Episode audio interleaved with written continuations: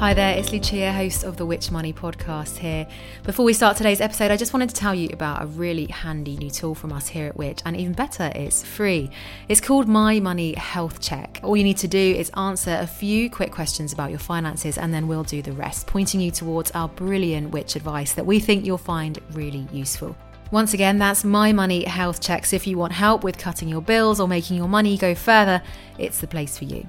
Just head to which.co.uk forward slash My Money Health Check.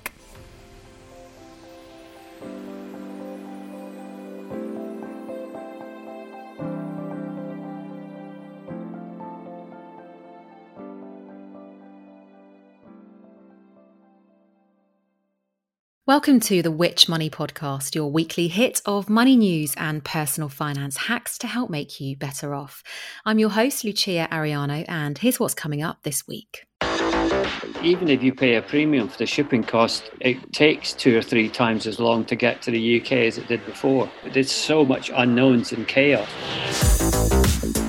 I was keen that we left the EU and, and I'm old enough to remember a time when we had to work out how many bottles we could bring in when we came back from our European holidays. I knew there would be a charge for us to continue to make these purchases. I actually tried to make sense of all of those different charges on the government's website, and wow, I very quickly gave up. It is hugely complex. I think there are literally thousands of different different rates that can apply. Along with Which experts Jenny Ross and Hannah Downs, this week we're taking a deep dive into the murky territory of post Brexit delivery charges. We'll be hearing your stories of unexpected fees and discussing what's making your online shopping from the EU more expensive, as well as what happens if you choose not to pay and how all the changes affect your right to a refund. We are Which. It's now nearly six months on since the UK officially left the European Union. This was, of course, as we were all preparing to welcome in the new year and leave 2020 very much behind us at 11pm on the 31st of December. But the long and complex negotiations actually came to a close on Christmas Eve. And here's the Prime Minister Boris Johnson with the address that followed. Tidings, glad tidings of great joy, because this is a deal a deal to give certainty to business and travellers and uh, all investors in our country from the 1st of January, uh, a deal with our friends and partners in the EU. You remember the oven ready deal by which we came out on January the 31st? That oven ready deal was just the start of this is the feast, full of fish, uh, by the way. And I believe it will be the basis of a happy and successful and stable partnership with our friends in the EU for years to come. The so called Feastful of Fish was announced there by the Prime Minister as, I quote, a deal to give certainty to businesses and travellers and all investors in our country. Now, before we get specifically into delivery charges, Jenny, generally speaking, has the deal delivered that certainty we've been longing for since the UK voted to leave in 2016? Yes and no is the slightly uh, unsatisfying short answer, I think, mm. Lucia. I mean, stock markets definitely responded positively to the news of the deal um, back on the 24th of December and took it to mark the end of a really extended period of, of huge uncertainty. But the, the difficulty is that, as we all know, sadly, there's been an even bigger cause of uncertainty in the past year or so, thanks to the pandemic. Mm. So when you look at different parts of the economy, it's it's really hard to say, you know, oh yes, we know exactly where we stand now, thanks to the Brexit deal, because COVID is is still causing so much disruption. You know, if you take if you take travel, we know that going on holiday to Europe is not going to be as simple as it used to be now that the UK has left the EU because you know things like you won't be able to use uh, EU lanes at border control. You'll need at least um, six months of validity left on your passport. But now there are obviously so many other complications and unknowns um, in the shape of vaccine passports, testing, quarantine, and so on. Yeah, I think the reality is that it will be a while until people can really step back and, and take stock of the impact of the Brexit deal because well first of all it hasn't been in place for long. 6 months is is is no time at all. But secondly the impact of the pandemic is proving much more immediate for for most of us right now And on delivery charges, again, while this deal has provided some clarity here, there still remains a lot of confusion for shoppers buying from EU retailers, as we found when we surveyed just over 2,000 members of the public. Hannah, you led on this project. Can you talk us through the kinds of issues people have been experiencing? Two in five of us who ordered products since the end of the Brexit transition period experienced issues. One in four people experienced delays, while one in 10 were asked to pay additional handling or delivery fees, and these ranged from £1 all the way up to £300. As well as deliveries, returns have also become more complicated in some cases. 87% of people in our survey who had returned items to the EU since the Brexit transition period ended experienced issues, such as delays, unexpected paperwork, and extra charges. A lack of clear information on how online shopping has changed by Brexit means many of these charges and processes have come as a real surprise to consumers.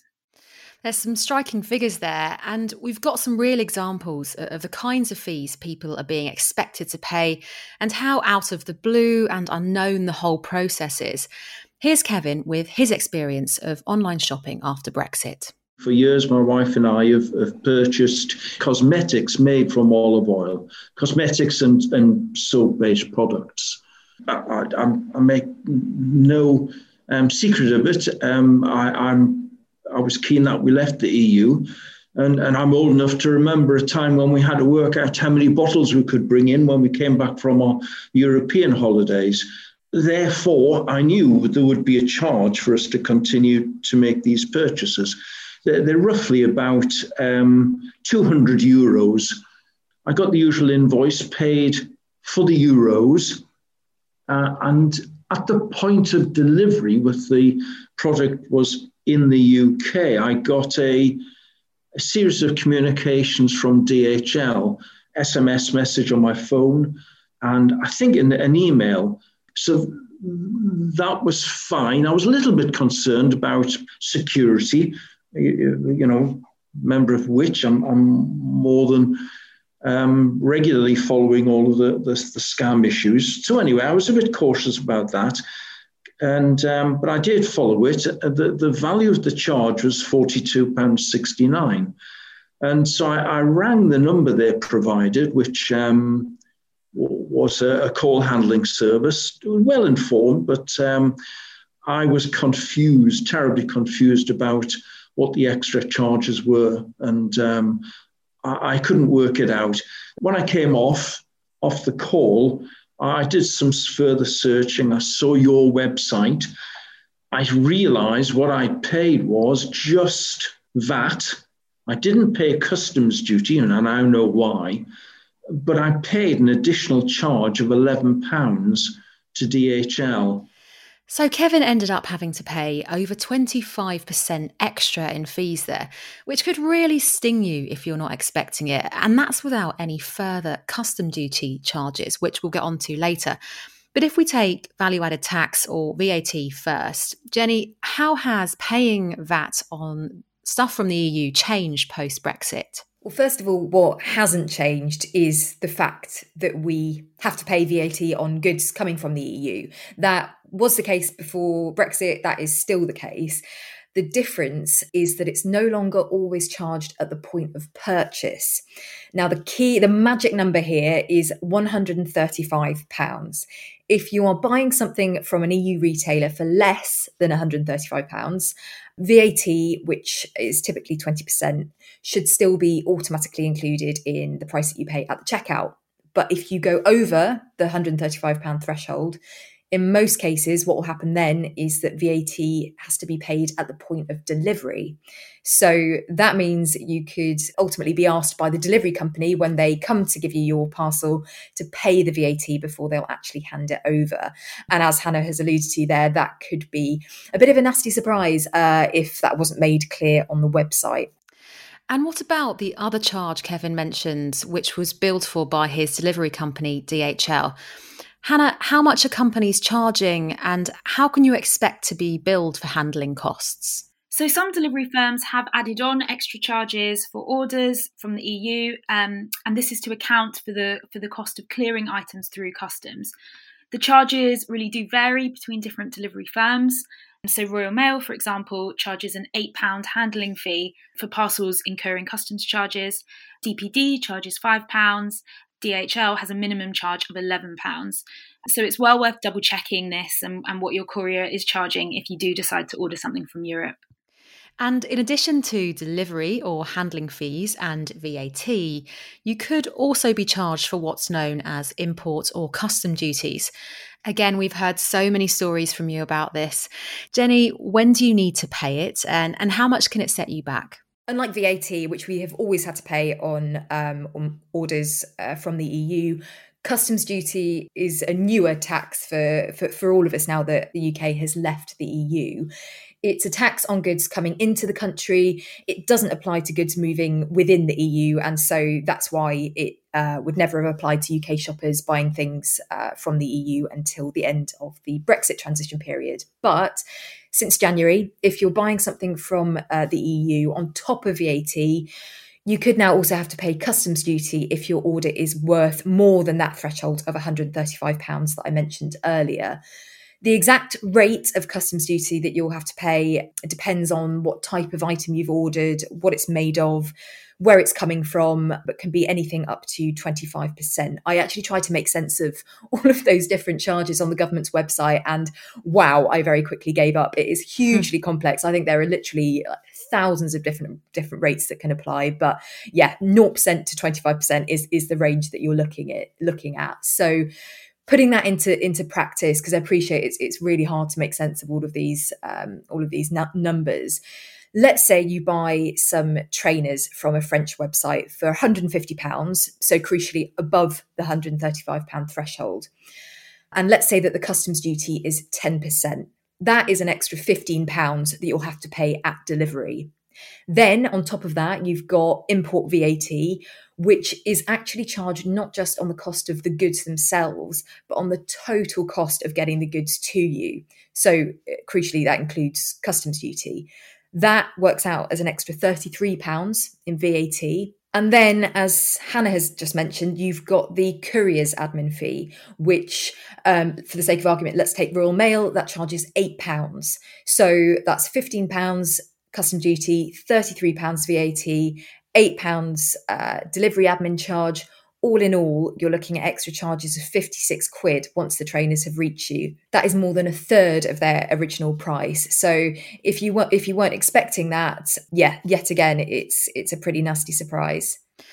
It clearly is coming as a surprise to many people. We've got an example here from Charlie, who says that he was asked to cover £218 of customs duty and import VAT and a clearance fee, he says, uh, costs, which was about 30% of the value of, of the contents of the parcel he was delivered.